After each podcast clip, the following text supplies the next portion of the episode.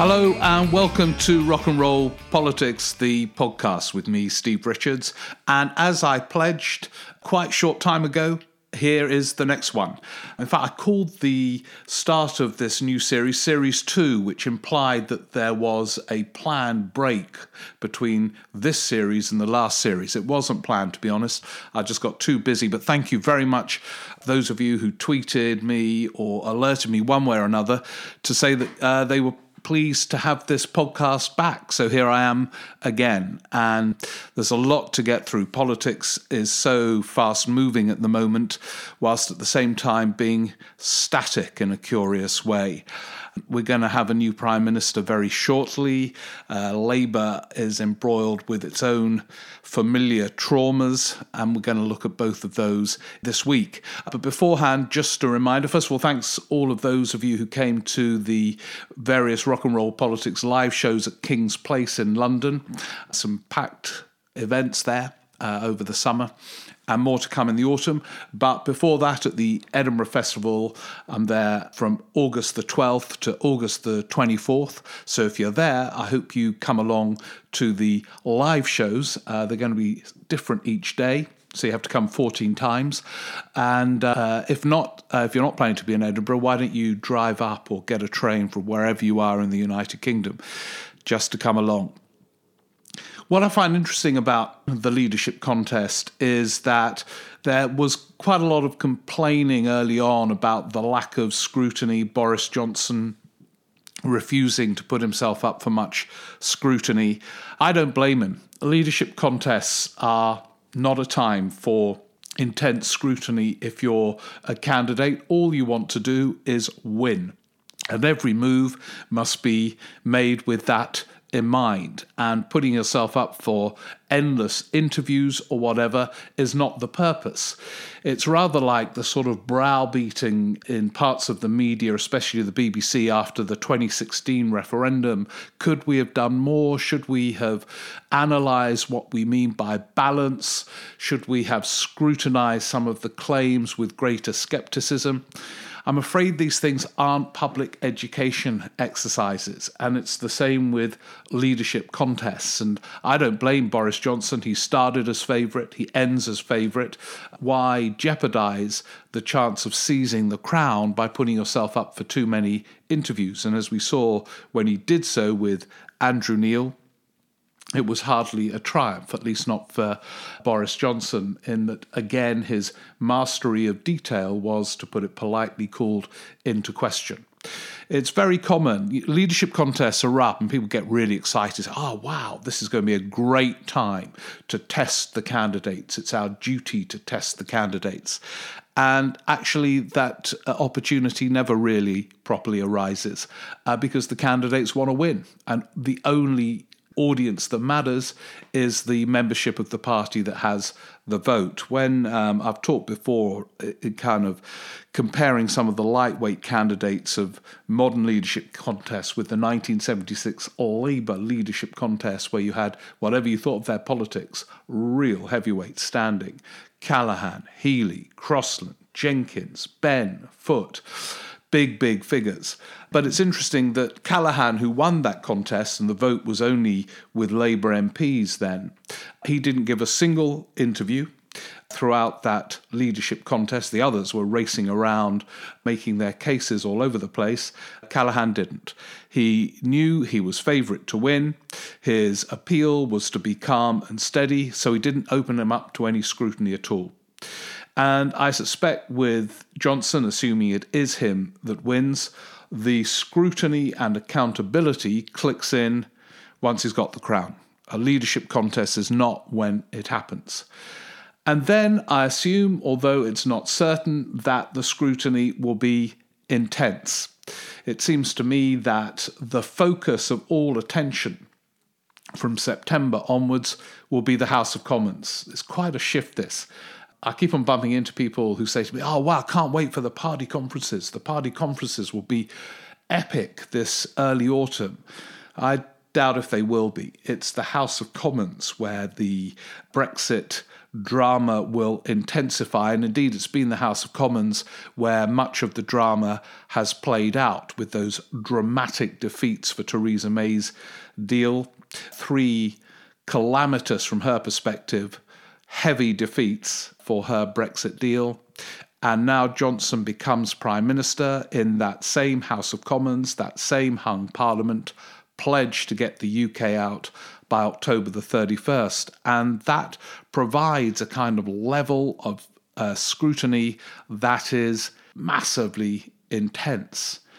And much needed because during this leadership campaign, Boris Johnson, for all his reputation as a charismatic communicator, hasn't really crafted phrases or arguments that make the case for his vision of Brexit, whatever it is. It lacks precision anyway.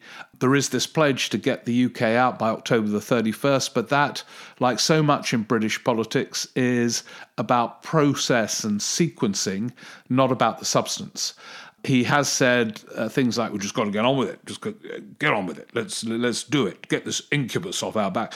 Make it sound like a burden that has to be removed, as if the UK is carrying these sacks saying Brexit, and the argument in favour of speedy departure in the current context, anyway, is that the sacks of Brexit weighing the country down will go. But that, of course, is not an argument about the substance of why it will all be so much better once this happens on October the 31st a no deal or a vaguely defined new deal. It's the same, incidentally, with Nigel Farage. The rise of Boris Johnson in the immediate context of the leadership contest relates, of course, to the success of Nigel Farage and the Brexit Party. But again, Farage's appeal is about process or the alleged lack of process. The most potent word in his armory is betrayal. They've all let us down. We had the referendum three years ago. They still haven't delivered. It is a betrayal. But the case, or his precise case, of why the UK will flourish in a no deal, what he calls a clean Brexit, is not clear and uh, is not really made by him. He's very powerful at making the betrayal argument, and that term betrayal is the most dangerous and emotive in British politics.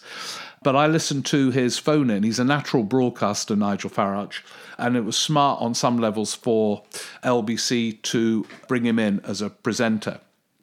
He is a natural.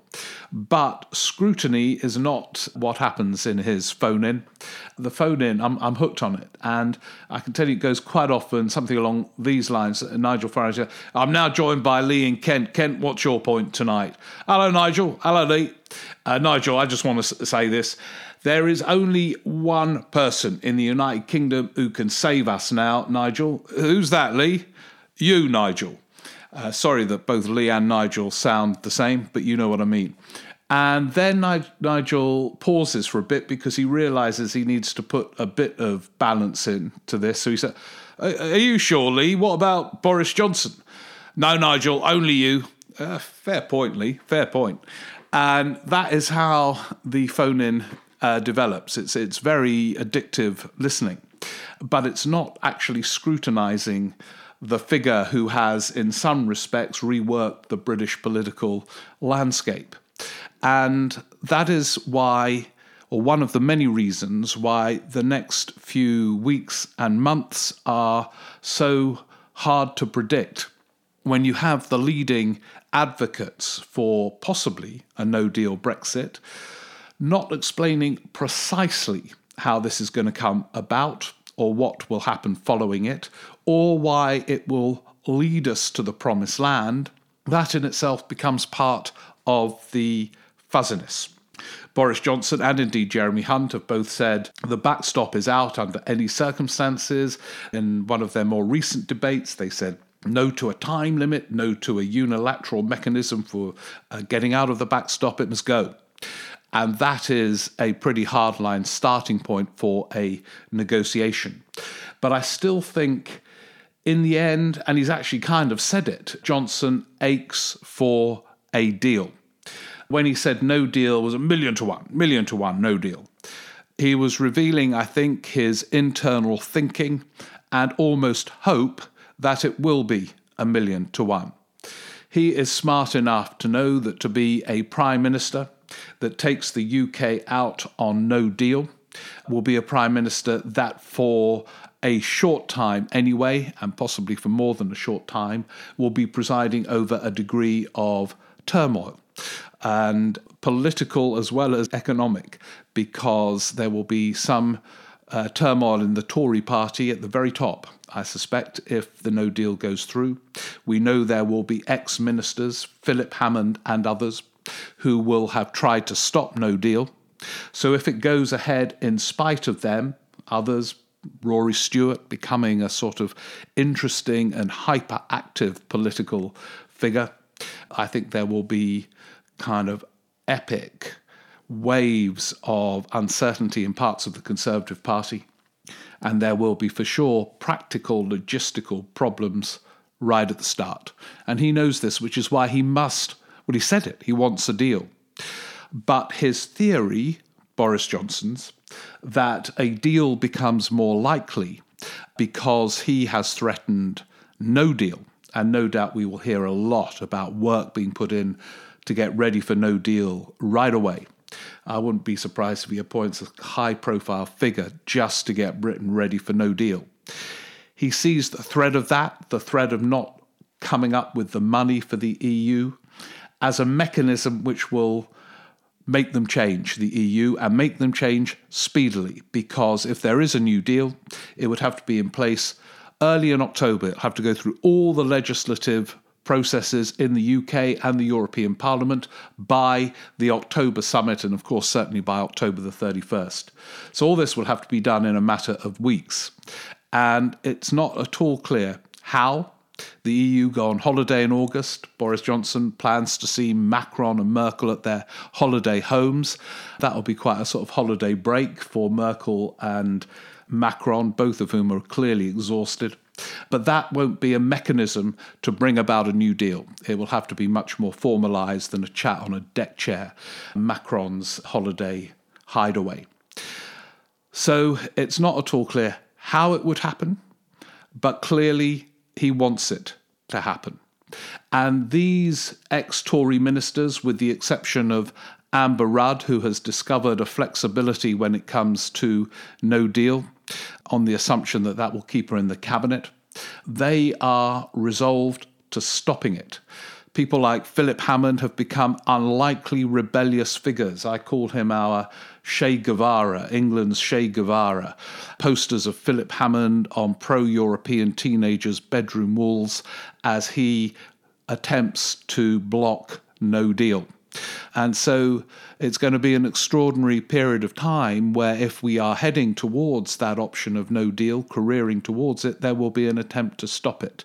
And there will be a large bit of Boris Johnson that doesn't want to go with a no deal. And yet he has trapped himself in to October the 31st. And as I say, the leadership contest, for understandable reasons, they want to win. They're not doing a public education exercise has been more about targets. Let's get out on October the 31st, the people versus Parliament and all this kind of stuff. But the how and the form and the arguments in favour, we await. And they will be scrutinised, Andrew Neil style, in studios, but also in the House of Commons. And although this House of Commons lacks many big figures, there are enough of them for a new Prime Minister to be seriously challenged. It's also, it seems to me, with the Labour Party anti Semitism saga, a series of issues which are partly to do with process again. I've given up trying to understand the story, but I make a couple of observations about it. The first is I remember when Tony Benn was campaigning to be deputy leader of the Labour Party in 1981. And he was, as ever, a passionate, brilliant orator, but he was always, by inclination, upbringing, and character, polite, good humoured, and a lot of his followers weren't. There was a famous time when they shouted down Denis Healey at a rally. And Benn got under enormous pressure, became under enormous pressure to disown his supporters. And he never did. I didn't know him then, but I got to know him later. And I, I, remember having a conversation with him. It was a sort of interview about his diaries from that period. And I said to him, part of your kind of appeal almost as a politician was that you were could be humorous you always tried to be charming even to internal opponents and indeed external opponents his diaries are full of sort of polite conversations with Sir Keith Joseph polite exchanges at least he was polite to fuming people like James Callaghan. I, I saw Jim and he was absolutely livid, but I was very polite to him. We had a cup of tea. I explained to him I voted against government policy on the NEC, even though I'm a member of the cabinet, because I do believe it's much healthier if people act with conviction. Jim was red faced with anger, but he was always polite. And I said to him, Look, why didn't you, given that is your style, why didn't you disown supporters who shouted down Denis Healey because it looked terrible. And he gave an interesting answer. He said, I remember it vividly, something almost like this. He said, Look, I was being vilified in the media. I was being attacked by many Labour MPs, including the Labour leader of the Labour Party, and I only had a number of supporters, and they were trying to trap me into disowning them too. And I say all that as a, merely an observation. I don't know what Jeremy Corbyn is thinking about this whole terrible, dark saga, but I suspect a part of it is similar to his hero, Tony Benn. That he, wherever he goes, feels vilified by the media, the commentators, the broadcasters who they, he thinks follows with some accuracy the views of, say, the columnists of the Times or whatever, all of whom go for him. And the dynamic now is those who dote on him, he is being asked to disown too. So I make, merely make that observation that that is his thinking. I'm not going to get into whether that means he's anti Semitic or not, but I bet that is part of his thinking. And that explains a reluctance. He's already had to lose Ken Livingstone. When he lost Livingstone, uh, Livingstone was about the only articulate defender of Corbyn on the media. He's had to suspend, or the mechanisms have had to suspend other of his prominent supporters. He regards creating this mass membership party as his greatest creation, and yet it is being undermined by this furore. And it was also kind of interesting to note for me when I used to go sometimes as a student to see someone like Tony Benn speak. He was brilliant and mesmerizing and funny. And yet, a part of his audience was angry and humorless and not necessarily attractive to the wider electorate in a way that if he had presented himself in a certain light, he would have been. And no doubt, although this, I speak from a distance, has happened to some of Corbyn's followers too, who have joined local Labour parties and uh, completely thrown the, those who were there before all this had happened.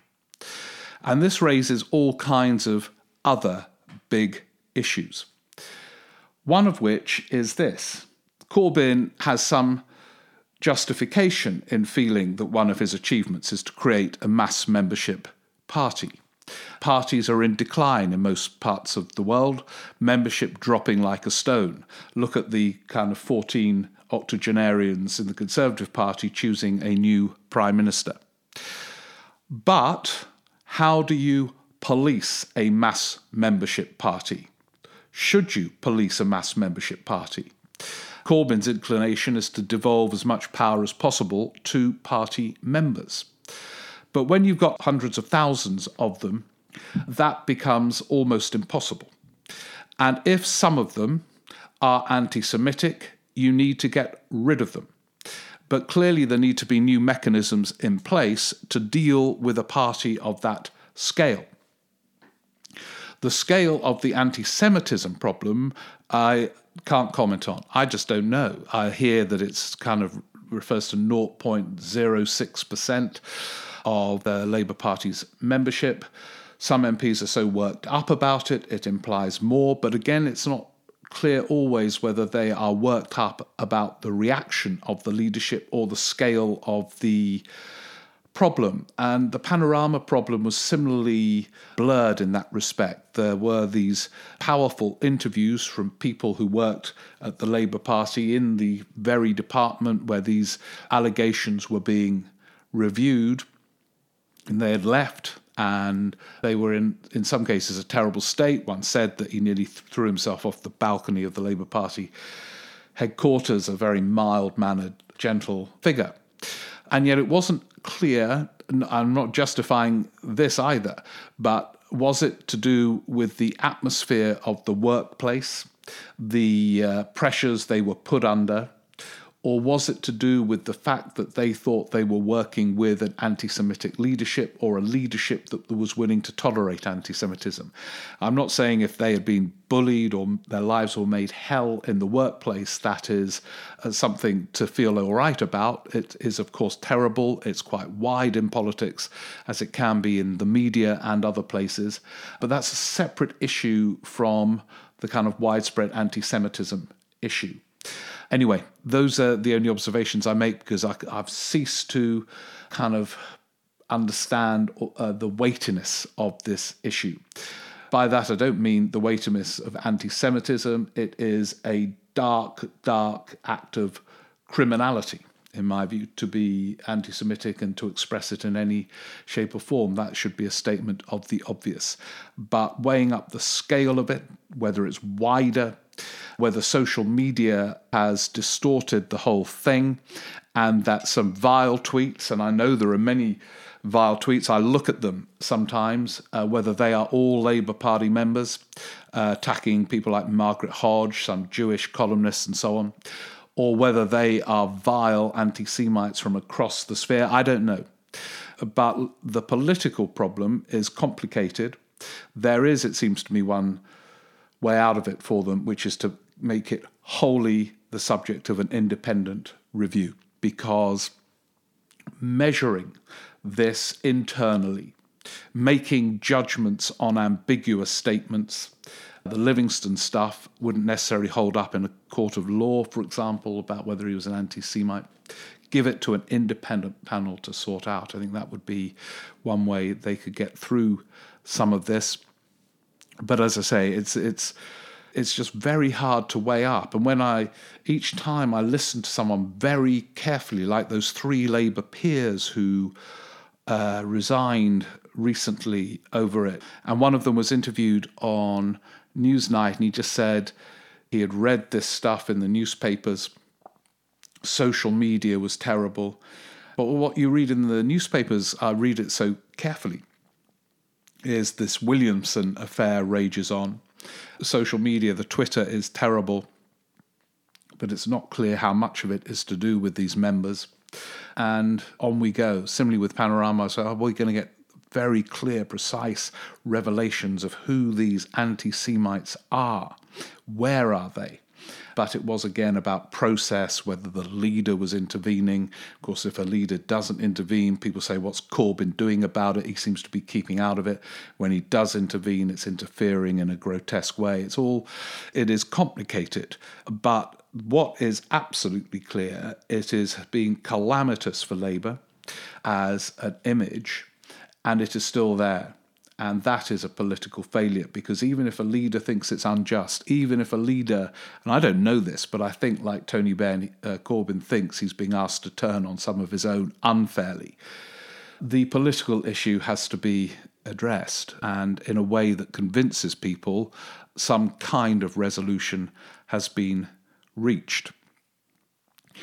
So everything is fluid. The Conservative Party enters a period with a new leader and prime minister, which has already triggered a former Prime Minister, John Major, to threaten to take that Prime Minister to court if he pursues a no deal. This is epic politics. And the Labour Party is in a kind of renewed period of bewildered trauma, unable to grasp the clear opportunities that a government in a Brexit induced crisis is in. And politics, therefore, is in a strange place, but one in which an attempt to form a new party failed catastrophically. As I kind of, as one of, I've got many predictions wrong, but I sense the day that was launched to great cheers in the media and elsewhere. Oh, look at them, they're so nice, they're doing a new kind of politics, it's great. But only new parties can sustain themselves when built on a clearly defined set of ideas and values and policies that arise from them. And although they tried that centre party, or oh, Change UK they were called, they tried to learn the lessons of the SDP. In fact, they failed to learn what the SDP got right, which was a clear sense of where they stood in the uh, political battleground, the values that they took to form the party, and the policies that arose from them. Where they disagreed, the big figures in the SDP was how to deal with the Liberals and that kind of thing. And that is a thorny issue for any new party. And um, one of the lessons of that uh, period now, and indeed with the SDP, is that the Liberals aren't just going to go away.